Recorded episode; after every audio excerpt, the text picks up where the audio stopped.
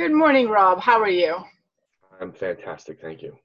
Thank you? you so much. Thank you so much for joining us and uh, be willing to come on as a guest speaker for us today. As you know, I'm Dr. Anju Singh. I'm the president of Unity in Diversity Foundation, and we're doing this series of conversations called Difficult Conversations, um, in which I'm reaching out to people of the community um, and talking about who they are, how they identify themselves, the joys and challenges and pride of being who they are, identifying as who they are, and to share some, you know, words of wisdom, if you will, with the rest of our community who may not have the opportunity to speak to folks like yourself. And one of the things we're trying to do, you know, our, uh, I guess our goal or mission in this is to get this opportunity to sort of walk in your shoes for a little bit, uh, go through bits and pieces of your life in a little bit and have the opportunity to increase our empathy and compassion uh, for what it's like to be you um, as our um, old uh, President Barack Obama said, we have a deficit of empathy in our country. So we're making an attempt to address that issue and uh, give our community an opportunity to increase our empathy. So again, thank you very much for being here. Could you please introduce yourself? Sure, thank you for having me. Um, I'm Rob Berger. I'm 49. I live in uh, central Pennsylvania, not too far from Hershey Park. I've been here for um, going to be 16 years in October. Um, but I'm originally from uh, Brooklyn, New York, Coney Island. Awesome. So, how do you identify yourself? Uh, well, I identify myself as a Jewish guy from Brooklyn. Usually, that's when people ask me, "Who are you?" Uh, that's generally how I identify myself, which is um, ironic to a certain extent because I haven't practiced Judaism in a really long time, probably since I'm 13. Um, but it's certainly part of my identity.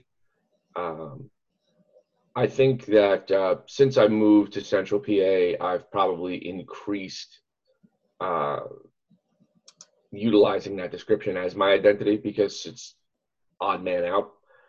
I partly like being the odd man out, and I partly think it's my responsibility, having raised children, to um, to identify my Judaism because there's a general lack of knowledge about it here. So, despite not practicing, I think it's uh, my responsibility to talk about it. It is interesting you say despite not practicing because I don't practice being Indian, so to speak. Mm-hmm. It's just who I am, yeah. right? It's, you know, you can't give that up. It's part of your identity. So could you share with us your perspective as to, you know, you agreed to come on and speak to us. Sure. From your perspective, what do you think is the importance or significance of having this conversation? And I think you've already sort of alluded to it a little bit here.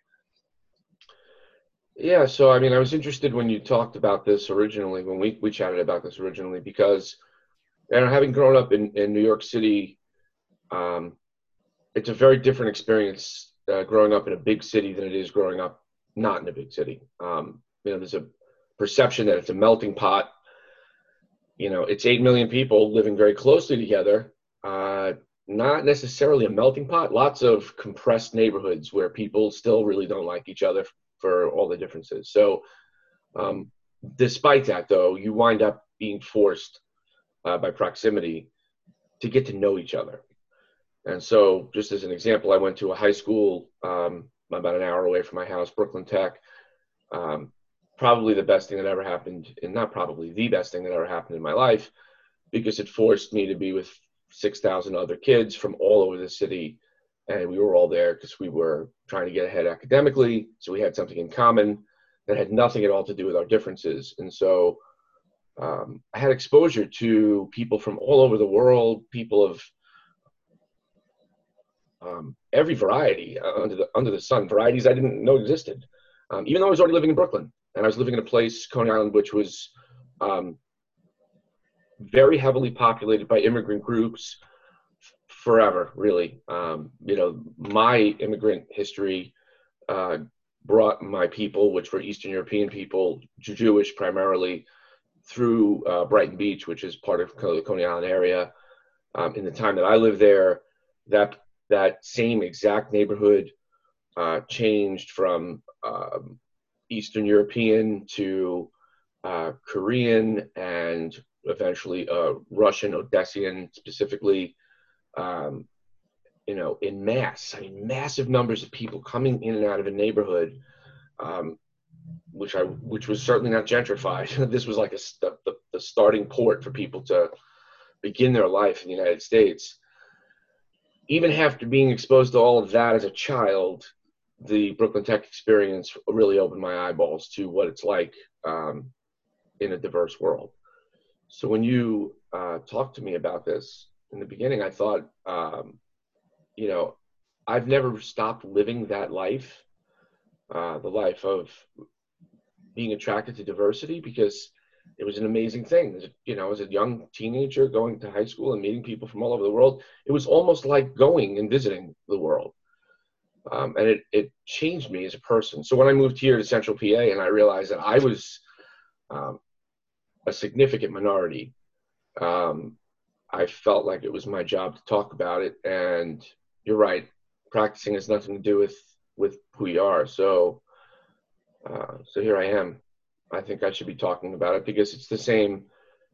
Uh, in my mind, it's the same as any other difference. The the, the stuff that I faced then uh, is actually less than what I face now, honestly, um, in terms of uh, in terms of the way people treat and look at you um, for being different.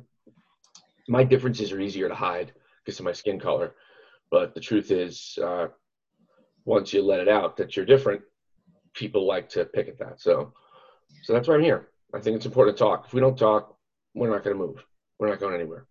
Thank you. Thank you. And that's exactly the point of view I share that if we don't have these, what I call very intimate, personal conversations where you sort of open your heart, you make yourself vulnerable, you tell people, hey, when you talk to me like this, it hurts me. It may seem funny to you, it's not funny to me. Um, and, and that's the reason. And we don't get to have these conversations in a so called professional setting. You know, your coworkers, a lot of people say, you know, I have black friends, I can't be racist. I have, you know, uh, mm-hmm. homosexual friends, I can't be uh, homophobic. But just because you have friends and have a otherwise superfluous cordial relationship with them doesn't mean that the inner prejudice in us has not been pushed has not been tested mm-hmm. and i'm hoping these conversations will help us get that in-depth um, perspective into again what it's like to live in your shoes for a while and realize that from the outside what seems okay and not so significant is perceived very differently from your shoes. So if you don't mind can you go in a little bit more depth as to what it was like for you growing up as a jewish child in uh, new york? And you've already uh, touched upon quite a few of those. And then how was that significantly different coming in here? Yeah sure. Uh, so uh, again, New York is a, a weird place because uh, there are more Jews hanging around New York than there are in Israel there's a ton of Jewish people. So, um, but we're not uh, anything like Israelis typically. I mean, most of the Jews in New York are of Eastern European descent. So we don't look like Israelis. And then there are sects of Jews in New York, big populations like the Hasidic, who are um, uh, essentially our version of the Amish. So they look very different. Um, and there's a fairly significant amount of racism within Judaism as well, as there are in other cultures. So the Hasidic people uh, and the non Hasidic people, for example, have plenty of hate between them. Uh, so I got to see all that growing up. In my particular neighborhood in, in, in Coney Island, I was actually between Coney Island and Brighton Beach. So uh, there were a fairly high population of, of Jewish people there, um, but it diminished tremendously over time the time that I was there. I was out by the time I was uh, 17.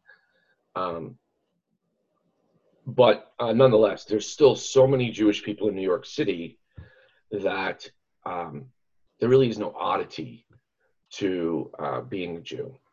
There's there's there's racism. There's and it mostly it's mostly expressed um, as uh, um, you know comments. It's it's it's and, it, and it's pretty universal across the city. Everyone's got something to say about the other guy or gal, um, and they're all stereotype related things. So, um, New York City is kind of a tougher place, though.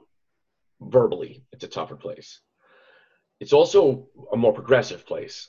Whether you are a progressive yourself or not, you're living there. You are more progressive. And I know that because I have lived in lots of places. So, um, so although you may be whipping stereotypes around or they may be whipped at you, um, you're also in a place that's way more accepting of way more stuff because there's way more stuff going on. Um, you, I saw that when I moved here. I've lived in a bunch of places: Florida, Minnesota, um, big cities, small towns. The further I get away from the big cities, the more uh, I feel the difference, how different I am. So living in Central PA, although there is a population of of, of Jewish folks here, uh, there's a real lack of knowledge uh, of what Judaism, Judaism even is, which is sh- striking to me, or it was at least initially, still, I guess, to some extent, because this is a very Christian place. um, and, and you know that, uh, so because we live near, near each other. So, uh, for such a Christian place to not understand Judaism at all, it's a little weird because the first book, did you not read the first book? Um, and that's, I guess, that's a closed-minded comment in itself. Uh, but that's really what motivates me here because I'm often. So, in it, the difference, to answer your question a little, a little, more directly, the difference is growing up, uh, and here is growing up. It was stereotypes and comments and, um, uh, you know, questions about. Like we talked earlier about uh, Shakespeare's Shylock and those the stereotypes that go along with that. That's New York City. People use that sort of uh, uh, language. Here, uh, first of all, I'm not sure how many people have read Shakespeare here. That's my stereotype. Second, uh, there's we're not even at that point. Here, it's what is a Jew? What is that thing? Where are the horns? Where's the tail? I hear that comment occasionally, which is kind of funny in my mind. But um, but to, to me it's it's the lack of knowledge it's the complete absence of knowledge which is scarier to me probably because i grew up with a different variety of of racism but it's frightening to me ignorance is much scarier to me much scarier than um, than just outright hate because i think um, i think the hate's a cover up you know, again, having grown up in the middle of all this, it's universal. And having traveled the world, I see that it's pretty universal everywhere. I mean, a safer starting point for all of us might be just to say, we are racist. How are we going to deal with it? How are you going to get better? How are you going to improve that? Rather than, I'm not because I have a friend who's Jewish. I'm not because I have a friend who's Indian. I'm not because I'm a friend who's just crap. That's just a that's a crappy story to tell. The truth is, one of our imperfections is that we manage difference with hate it's a human trait. I don't like it. it sucks. This is the way through it, though. Talk. So, for, for example, I when I moved here, I I um, I did the instant family thing. Wife, two kids, two cats, and a parakeet, all in the same day.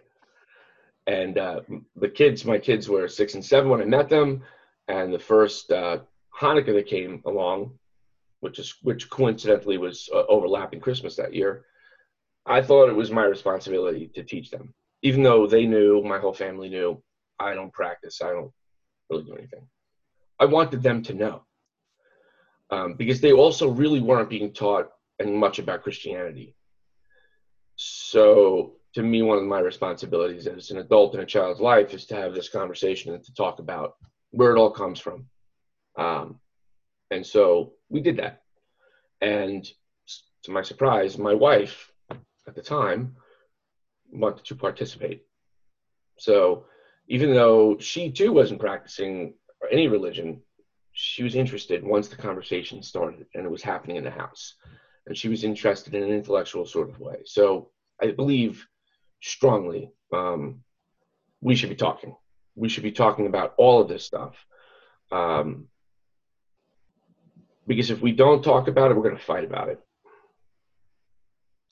Thank you. Thank you. And I do um, want to ask you, you know, when there's a lack of knowledge, and sometimes we have a lack of knowledge because we've had the lack of opportunity to get that knowledge.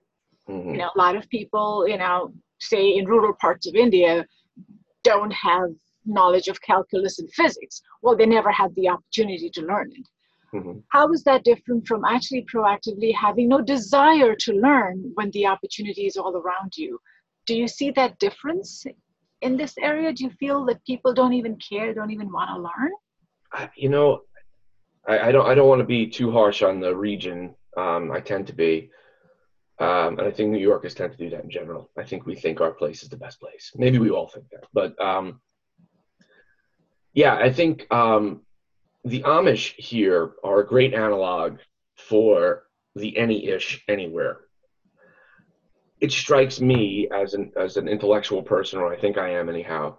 It strikes me as strange that how little information I could get from a family member or a former family member of mine here, or uh, work colleagues, or any, really anyone, how little information I could get about the Amish about what that life is like, just in conversation. Of course, I could read and I could and I have, but why can I not just gather that information from people that have lived around Amish people forever for their entire existence? And they will say, "Well, the Amish don't talk to you." I'm like, "That's crap. That that's crap." You, many people live next door to Amish families. They raise children together. They play together. They do things together. They don't know about each other at all it's all like a myth. It's and it's frightening because that means you don't want to know. You haven't taken the time to sit down and have a glass of water with the dude that lives next door to you. And that to me is just unconscionable. It's crazy. And that's the barrier I'm hoping to try and break and start this trend where these kind of conversations become the norm in our community. That it's okay for two people to sit down, and say, hey, you know what? Tell me more about you. We're done with the superfluous, let's be nice and play with each other kind of a thing. Let's get down to it and let's get to know each other really nicely. And I think that that is lacking in our community. And I think, and, and, and I again don't mean to be harsh, I think it's lacking because of sort of a fear of treading on someone's toes, asking them personal questions. I'm going to sound disrespectful or nosy or whatever. We got to sort of get over those fears and hesitations and come across as, hey, this is out of a genuine place of empathy and compassion. I, I can't have empathy for you if I don't know you, if I don't know what it's like to be you, correct? Because that's what empathy is. It's having yep. an emotional connection where you can put yourself in the other person's shoes. So thank you for saying that. Um, are there any other stereotypes or myths or some painful experiences growing up or even as an adult being a Jewish that you would like to share with us? You know, so I'm a very direct human being and I think I'm funny. And so I've always perceived stereotype stuff as funny first, which is not a great thing. Um, except sometimes it is a great thing and I don't know how to say this in another way, but I think that we have a responsibility, all of us, to, uh, if we want to have this conversation, this general chat about the fact that we are different and we, uh, our differences are outnumbered by our samenesses, 10 to 1, maybe more. I think it's important for us to embrace the history of stereotypes, the history of the bullshit that goes along with all of that we need to embrace it. We don't have to agree with it. I am not cheap because I am Jewish. But maybe I'm a great businessman because Shylock was. There's nothing wrong with that. Play it both ways. Own the history. This is the kind of thing that you get when you're in a big city that you don't really get when you're out in uh, away from the cities, really away from the coasts, away from the the borders is really what happens. And so, um, yeah, having having a conversation, but also having a slightly tougher skin and owning your own the, the history that goes along with it, whether you agree with it or not, I think is is gonna is critical to pushing the conversation forward. Because you don't want the thing, the only thing a person to know about you, to be the one stereotype that's definitely wrong. But you can talk about stereotypes. It's fine. It's okay for us to talk about them. You shouldn't turn off history in a wholesale way and expect that to fix uh, the problems that got us here. That's I don't know. I don't even know how the stereotypes happen, but we all have them. there isn't a group of us that doesn't have a stereotype. And we probably don't like them, but they're there, and we need to. The, the thought that you're wrong for thinking that is not the way to get us all forward. It's just not, in my opinion. We have own it. Honestly, if we look into the history of any country, any culture, any religion, it's fraught with all kinds of stuff. I mean, yep. what country in the world doesn't have a painful past? They, a lot of them have, you know, seen all sorts of invasions and colonizations and plagues and disasters and catastrophes and yep. inhumanities done within their populations. You yep. know, they've differed in orders of magnitude and severity, yeah. Uh, but every country has had some history where they could, you know, be ashamed of it. You know, they're not proud of how their ancestors treated some other people. Uh, China has it, India has it, Europe has it, you know, mm-hmm. America has it. Um, so you know what? Yeah, okay, we've had these. Let's learn from those lessons and let's move forward together. I think that's what the whole spirit needs to be right now. Agree. I, I couldn't agree more. And you know, the, the unique thing about us, uh, American people, people here right now, but no matter how else you identify yourself, if you're on this soil because you want to be, um, we have that in common. It, none of us have been here that long. we just haven't. The history of the United States is not that long, and yet there has been a boatload of immigration, and it's not stopping. It is in progress right now in a way that is vast and overwhelming and beautiful and scary and a lot of other things. And again, the benefit of having lived where I lived is I saw it. I mean, think of entire neighborhoods changing in nationality three times by the time I was 17. That's insane. That's living on Ellis Island. Uh, didn't appreciate it when I was there. Uh, but the truth is now where I am in a homogenous community that has been the same for most of the 300 plus years of our existence as a country opens your eyes up to something like that. But the truth is 300 years is not that long. Great great great grandparents maybe that, that's it. That's as far back as you go in this country. And by the way we all got here the same way. Right. Better here than it was there right. doesn't doesn't matter how what else happened but if it wasn't better here then you would be there your people would be there so loving that is the thing that we should love in each other right we are here because it was better there. And one day maybe it'll be better there than it is here and we'll all go there. But until that point, we should love each other because we have that one massive thing in common, which is way, they're way more similar than the difference of our religion.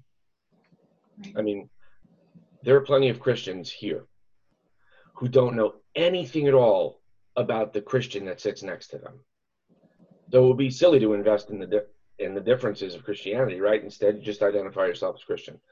To me, that's the same the same story. I identify myself as an American first before anything because this is where I want to be.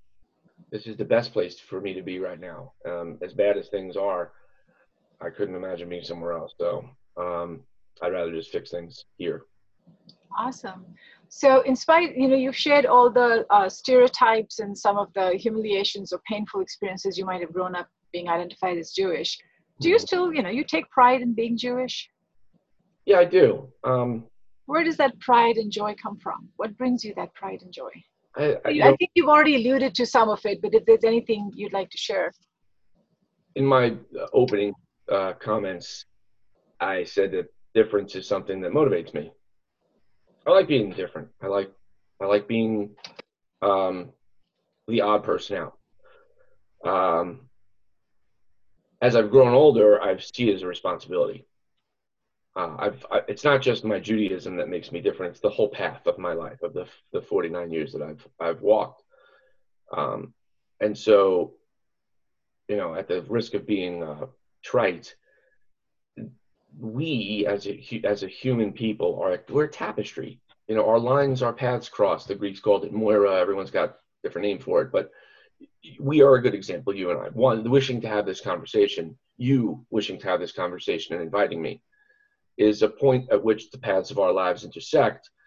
Um, and I feel like it's my responsibility to enrich um, my own world and and the world around me by sharing the the story of that walk. So it's not just Judaism, but how many times have I mentioned living in New York City? Clearly, I like that, and that makes me different. Um, Brooklyn Tech, I mentioned at least a few times. Love it. Made me different. Something that people around here can't really get their minds around. So it was important to me to take my wife and my kids, much to their chagrin, to my reunions because I wanted them to see and feel what that would be like um, in a school of 6,000 kids um, and have pride in that. So I think it's not just Judaism, but it's all of the things that make me me, most of which make me different. Um, I guess we could make an argument that all of it makes me different. So exactly. I want to talk about all of it um, to the extent I get anyone to listen. So as we come close to wrapping up, if uh, if there's a youth out there, you know, a young Jewish person living in the community, um, dealing with the stereotypes and the myth, struggling with trying to identify what they really identify as, you know, what they identify as, what yeah. words of wisdom would you have? How would you help them sort of step on top of that sense of, say, insecurity or potential fear or hate that they may be perceiving and come out the other end feeling secure and proud of being who they are however they identify themselves jewish from new york from central pennsylvania whatever mm-hmm. so to me the strength comes in learning about the people around you not necessarily in promotion of your um, bailiwick and i and, we, and this is time that has taught me this if I want you to understand my Judaism, it's much easier.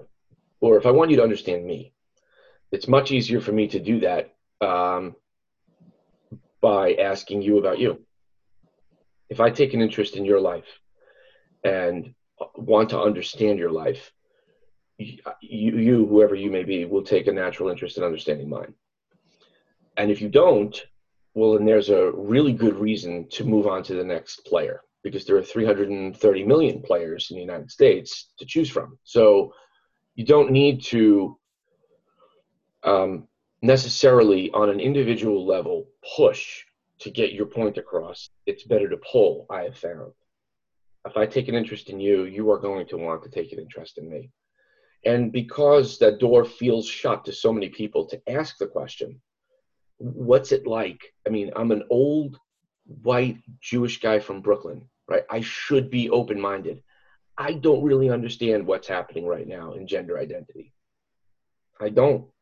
I could he- read about it, I could hear about it, but until I talk to more people about living it, I'm never going to know. That's the fact. So I got to ask about their lives. If I'm afraid to do that, then um, then I should make my life available to them. And it's as simple as that. And it, I don't think it really matters what the difference is some differences are more challenging, but the truth is it's all the same solution. I take an interest in you and ask you about your life and your gender and your religion and your culture and where you grew up, and you are going to ask me the same thing. I think you really touched upon a, a very interesting topic that you know you don't understand something about, you know, these uh, the, the LGBTQ community. You don't get it, but at least you have an insight that you realize the only way you're going to even begin getting it by having the conversation. Right. And I think a lot of people, because they don't get it from reading about it or whatever their encounters have been, they choose to pull away from it. And I think that widens that gap that homophobia feeds off of. Sure. Or racism. That lack of knowledge, that lack of trying to, okay, I don't get it, I don't understand it. Let me go talk to someone. And that's exactly what these conversations are supposed to address. Yes. Here, you and I are sitting in the seat and having this conversation and making this conversation available to someone who doesn't get it, but is hesitant to, doesn't have the opportunity to have this conversation, make this conversation available to them. So for me, I mean, that's that's really the you really hit upon the crux of why we are having these conversations. So thank you. Well, thank you for doing this. I appreciate it. So one last question for people who don't get it. you seem to answer my questions even before I ask them. so people who can't relate to what it's like being a white guy, Jewish guy growing up in New York, who can't relate to that have not had the opportunity to meet with you and understand mm-hmm. you, but are concerned that they may unknowingly say or do something that may come across as inappropriate to you. What words of suggestion or guidance do you have for them? What can they do or not do to express that, hey, I don't necessarily know you or understand you, but I need you to know that I respect you and I stand in solidarity with you, whatever you believe in.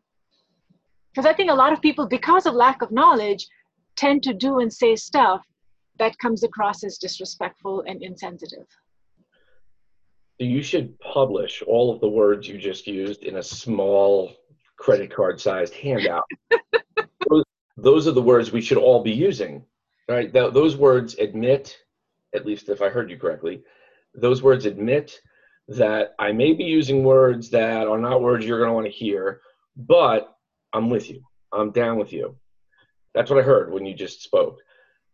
That's how we should all start because it's an admission of not guilt, but it's an admission of ignorance up front. I firmly believe that we are all naturally, by, by, by uh, cultural training, xenophobic, homophobic, something phobic to begin with out of the gate and yeah, maybe we're taught in our families. There's some of that, but I've traveled the world and I see how much people hate each other and they live right next door to each other everywhere. It, we're not that good at teaching. we're not. So there's something naturally baked into us that sees difference and reacts with stupidity or hate or whatever. Owning that out of the gate is a good way to live life. So if someone is interested um, in talking, and they start with words like, I may be using words here that are not the best words, that's great. Um, on the other hand, you should be open enough, especially as an adult, you should be open enough to hear those were not the best words. I can give you better words. And so I think we have a better, a, a, a good shot at starting the conversation if we can be strong enough and thick skinned enough to get through just that opening salvo. Um, own the fact that the words that you know may not be the best and be strong enough to tell somebody that in a way that doesn't kill the conversation but pushes it forward. And I, and I think that may sound like crap, but it's not. Because if you think about the way that we talk to each other nowadays, um, it doesn't really include that. And that's an empathetic assumption. So, to borrow your term earlier, um, which is really sown throughout this, this conversation, of empathy, I think we should be making an empathetic assumption with each other um, when we have a conversation. Because the truth is, we are identical. Who doesn't look that way? And yet different. And yet, the way we live, the way life happens for us, is very different. So, um, we have to start with some empathetic assumption. And I think language, obviously, I like language. Language is the starting point for all of that. So, we should be um, thicker skinned and willing to assume that the language we use may not be the best, own it. And, and acknowledge that we're ignorant. See, another thing I'm seeing very commonly thrown around during this hate conversation is accusing each other of being ignorant. Let's start out the gate, say, hey, yeah, I am ignorant. Correct. So I'll yeah. own it. Because I genuinely, truly believe it's not possible for everyone to know everything. It's just not. I mean, I've, I've gone to college and school my entire life. I, I literally consider myself institutionalized. I've, you know, but yeah. then my my part of knowledge is in the field of science. I don't necessarily know a lot of history. Yes, I pursued history in school, and yes, I've read something, but I'm not, I don't know everything about from a historical perspective. I have been interested in cultures and religion. Again, I wouldn't call that necessarily my strength. So every time I learn something new, what I really learn is how little I know about that topic. So if right. we all start out the gate, you know, put our prides aside, put our egos aside, and say, hey, you know what? Yes, like for me, I'll say, yeah, I grew up in India. I, you know, I didn't have a lot of Jewish people around me. I don't know nothing about Jewish people. Let's start with that. So I open the gate telling you, I am ignorant. Please educate me. I think if we have that attitude, that will take away so much of the judgment and hate and just, you know, so yeah, I am ignorant. Educate me if we can all get to that place, it would make life so much easier, I think. I couldn't agree more. I, I can share one anecdote um, and then I will stop yapping.